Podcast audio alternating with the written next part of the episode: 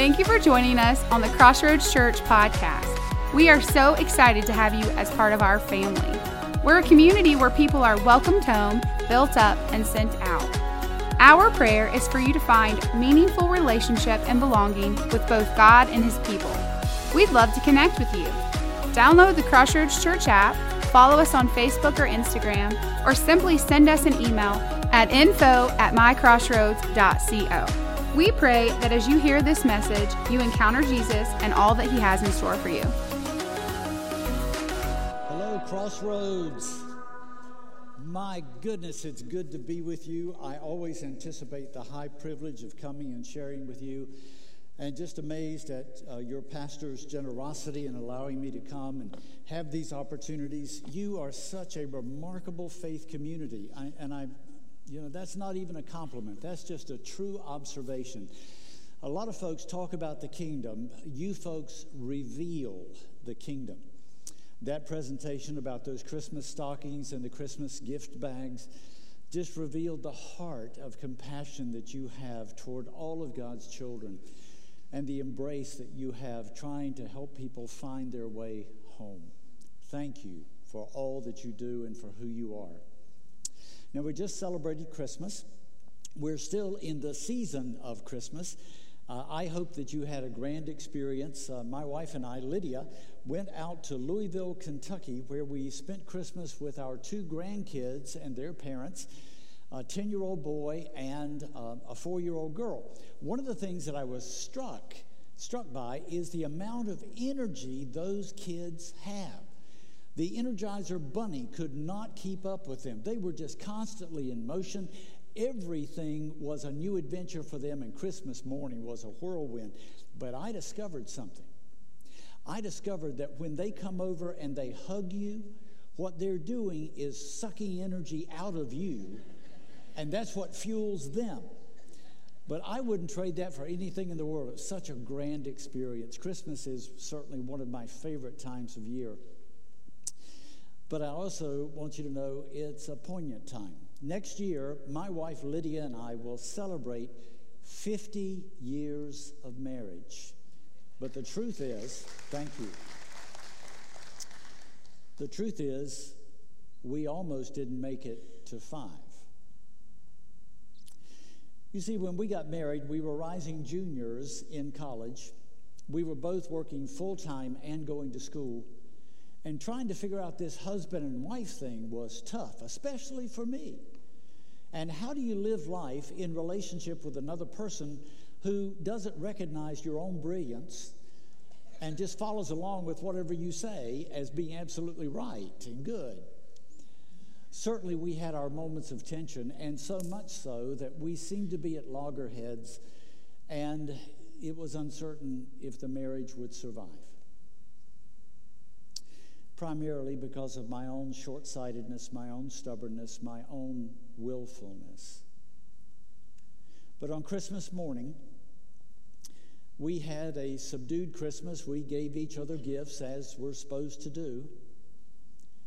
And when all of that was done, I started cleaning up the wrapping paper, but she said, There's, there's another gift. It's in the tree. And I said, I don't, I don't see it. It was an envelope, an envelope that had my name on it.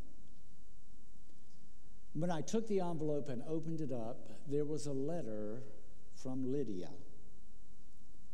saying that she acknowledged that we were going through very tough times and that sometimes she was discouraged, but she said, I love you. And I'm committed to our relationship, and I will do everything I can for us to endure. Friends, there was no more profound gift that I ever received from another human being on Christmas that was more powerful than that. In fact, it was in that moment that I was broken. And I had that moment of clarity they talk about in AA, where you come to the realization, the reality of your own life, where you have come from, where you are, and what, what you have done. And for me, it began to be a turning point that led to a restoration after a lot of hard work, a lot of confession, a lot of false starts, to mend our relationship, and not only to endure for the next 45 years, but to be blessed. So, today, as we talk about a gift with your name on it, I want to talk about something that's really important to me in our spiritual journey. You see, I believe that Christmas can be a great time of warmth. I'm all for that. But people talk about warm and fuzzy, and I'm not a fan of fuzzy at all. So I want to talk with great clarity today about that gift with our name on it that sometimes gets overshadowed, that sometimes gets neglected, that sometimes goes unreceived.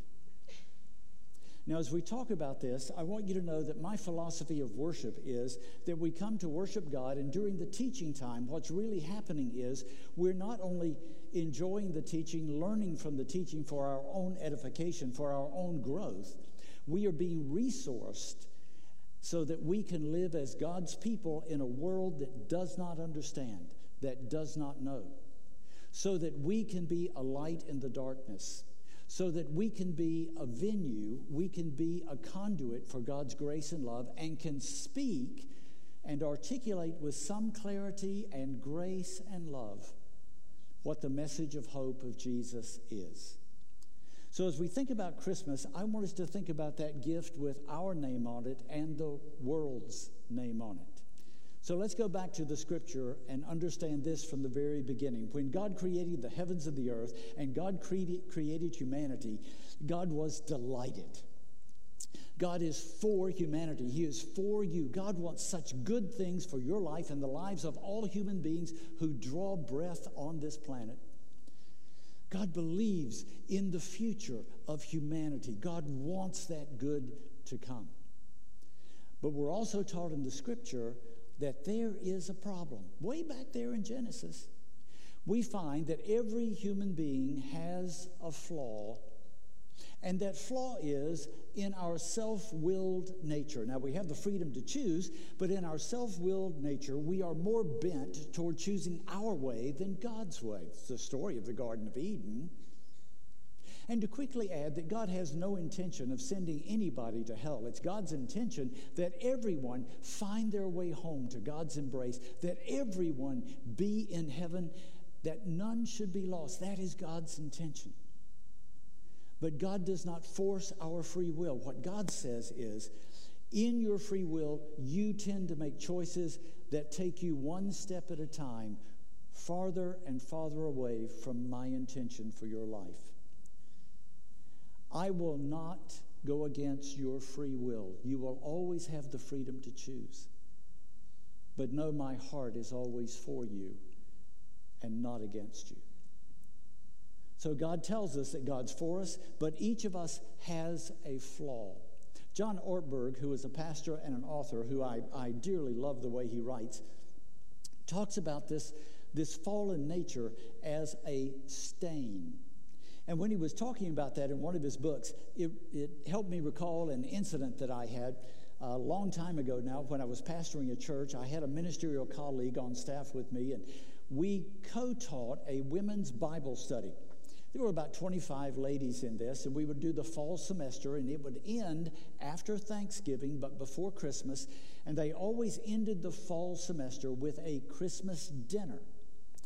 This year, it was at a lady's house that just, it was a wonderful house. When you walked in, you were just struck how everything was so well appointed. Everything in its place, everything went with everything else. And we were struck by the fact that it had snow white carpet. It was so bright white I had no trouble believing that no child, no grandchild, and no pet had ever set foot on that carpet. Now, the spread was on the dining room table, buffet style.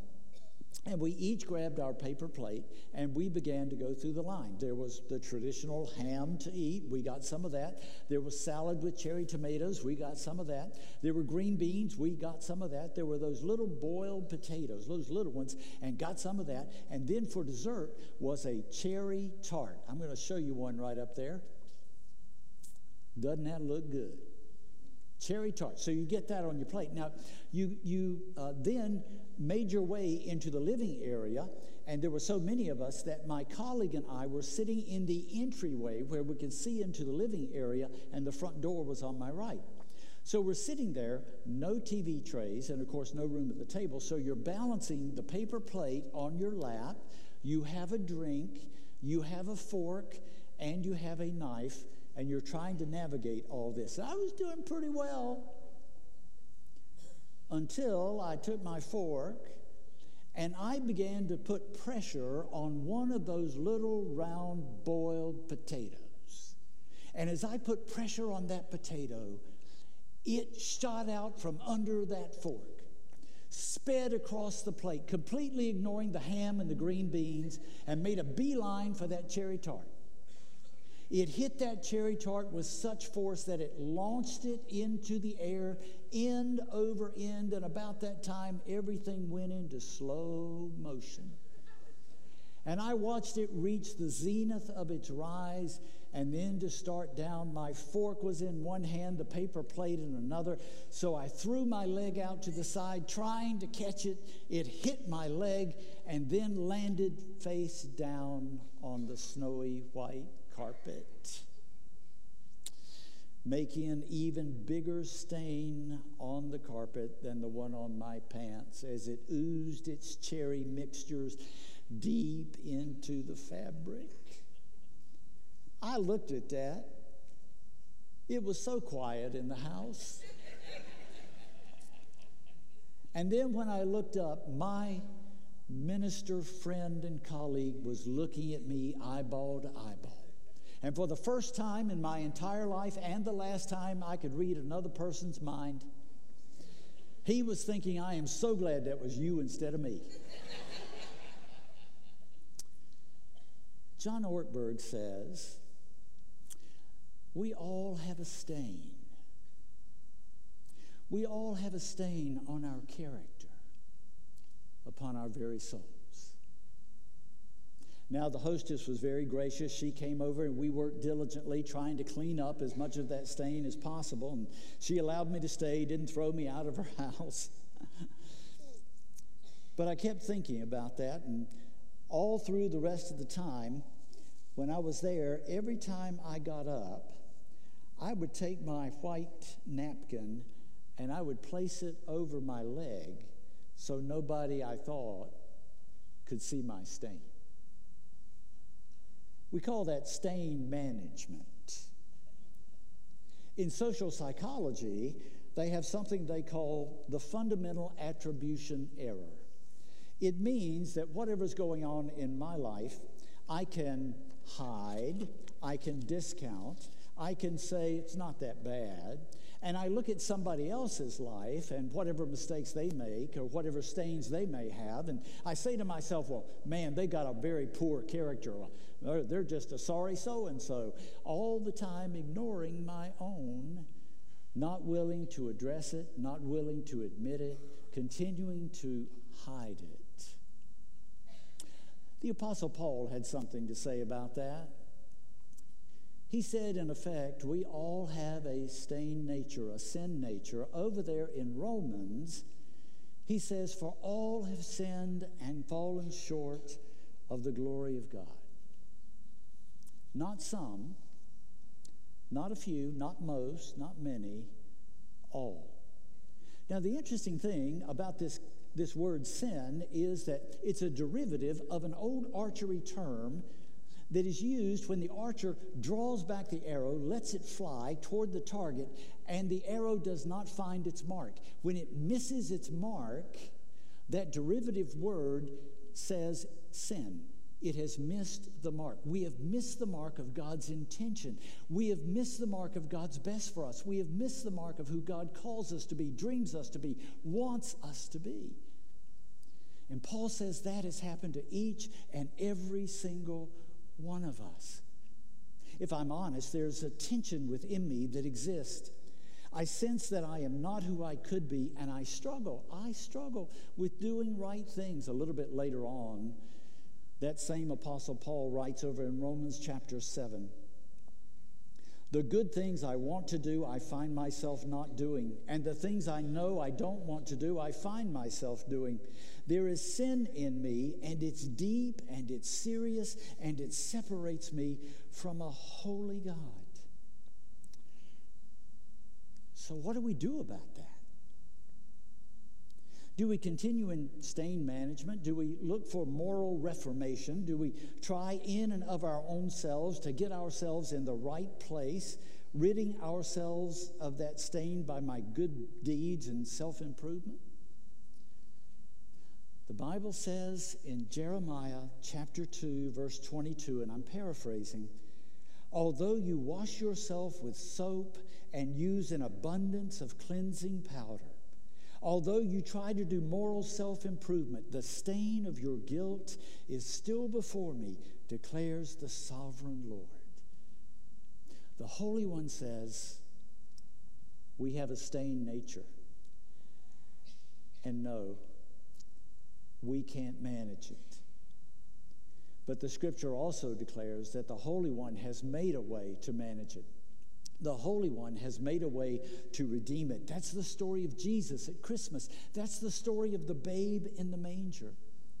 You remember when Joseph found out that Mary was, was going to have a baby and it wasn't his, he decided he would put her away quietly. Now, he was a righteous man, and a righteous man, a righteous man had every right to take a person like Mary to the city gates and have her stoned to death because of what she had done, broken the betrothal vows. But he decided to put her away quietly. But when he is in a fitful sleep, an angel comes to him and says, No, don't be afraid to take her as your wife. What stirs within her is of God. And then the angel says, the angel says over in Matthew chapter 1, verse 21, says this of Jesus He will save his people from their sin. That's the gift of Christmas. This little one who stayed not a little one, but grew to teach, to live, to love, to give his life upon a cross, to take the stain of our sinfulness, that we might be redeemed, that our lives might be renewed, that we might have new beginnings for the gift that has our name on it. I can't do enough good deeds. I can't clean up enough. Interesting, isn't it? The folks in AA, I don't walk that particular recovery journey, but I have a lot of friends who do, and they come to that point in that moment of clarity that I mentioned where they recognize who they are, what they are, and they say, I don't want this anymore. And then the recognition that says, if I want life to be different, I must willingly turn my life over to a higher power. Because without that higher power, I recognize I am lost. Friends, the message of Christmas and its great glad tidings, great glad news, God's intention for us is so relentless that Jesus has come and he has offered himself to all of humanity and says, I bring you not only forgiveness, but new beginnings. I bring you that relationship that will be your companion and your champion for your life. That indeed, as you live your life, I will be with you in the crisis moments, in the celebration moments, on your sick bed, on your deathbed. I will never forsake, I will never leave you. This Jesus, who came so long ago in a stable, came to show us the very heart of God for you, for me, for all of humanity. He's the gift with your name on it. Do you remember John 3:16? We're going to put it, put it up on the screen. John 3:16 and 17. Let's read it together. For God so loved the world that he gave his only son that whoever believes in him should not perish, but have eternal life. For God sent the Son into the world not to condemn the world, but that the world might be saved through him. Now, here's what I want you to do we're going to change a couple of words.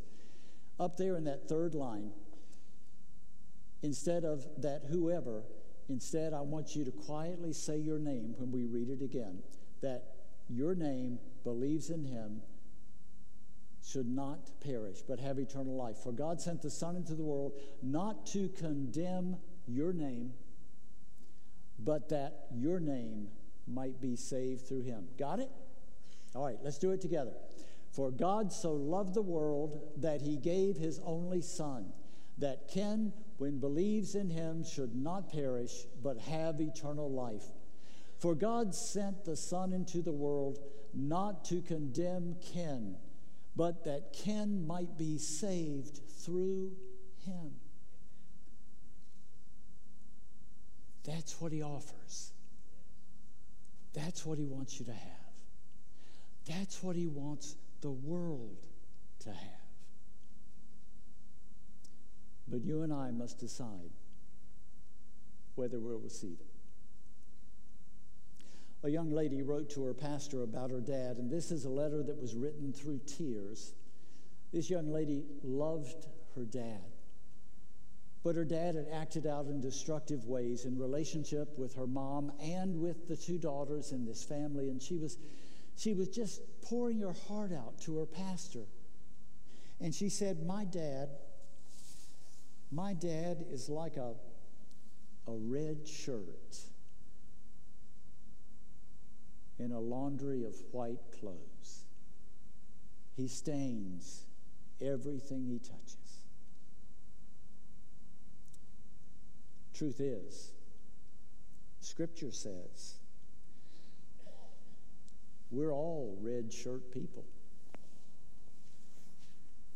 Every one of us. Oh, I can look over here and I can say, well, that person's got really deep stains. I man, I can see them from 100 feet away and I got bad eyesight. Oh, that person over there has got a terrible character.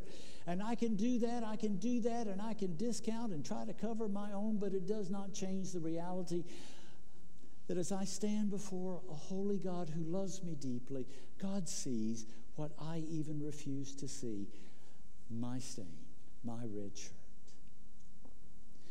But Jesus says, there's hope for all us red shirt people. And we can hearken all the way back to Isaiah chapter 1, verse 18. Come now, let's settle this, says the Lord. I love that. Come now, let's settle this. Let's get real. Let's have that moment of clarity. Let's recognize who you are, what you are, and what you need. Come, let's settle this. And he goes on to say, Though your sins, though your stains be as scarlet, they shall be as white as snow. Though they are red like crimson, they shall be like wool. And Jesus says, All of you red shirt people, let me have your stain because I want to give you something better. Friends, in just a few moments, I'm going to invite the praise team to lead us in a closing song. And if you look in your bulletin, you're going to find a little gift card. It says from your heavenly Father. It's got that John 3:16 on there. And the 2 is blank. Now you don't have to do it now, but you sure can do it now you might want to write your name in there and just acknowledge. You can put your name on there and then underneath it say, Got it. And I'm thankful. Praise you. Praise you, God. You might write, write your name on there and say, I want it. I want it. And then take a step by talking with somebody you trust, a Christian brother or sister, one of your pastors, one of the spiritual leaders here and begin your journey. God wants you to have the gift. Would you pray with me? Oh God, we give you thanks for these moments. We pray that it'll be a moment of clarity, that we'll be real about who we are, what we are, and what we need. We are not the people you have claimed us and called us to be. We acknowledge that. And we want life to be different. We want life as you dream it to be for us. So grant us the courage to take the next step to give you thanks for what you've already done as we've received the gift, to have the courage to say yes to your invitation, to step forward and say, I want to pray for one specific person I know needs this gift. And God, I want to be your instrument of somehow being a positive influence in their life to help them take a step in that spiritual journey. However, God leads you. If you want to come, if you want to come and just stand at the altar and make your prayer of thanksgiving, of hope, of commitment, whatever God leads you to do, come as you are led by the Spirit and then return to your seat. In the name of Father, Son, and Holy Spirit, amen. Thanks again for listening to the Crossroads podcast. Check back with us weekly to hear more messages. We hope you have a blessed day.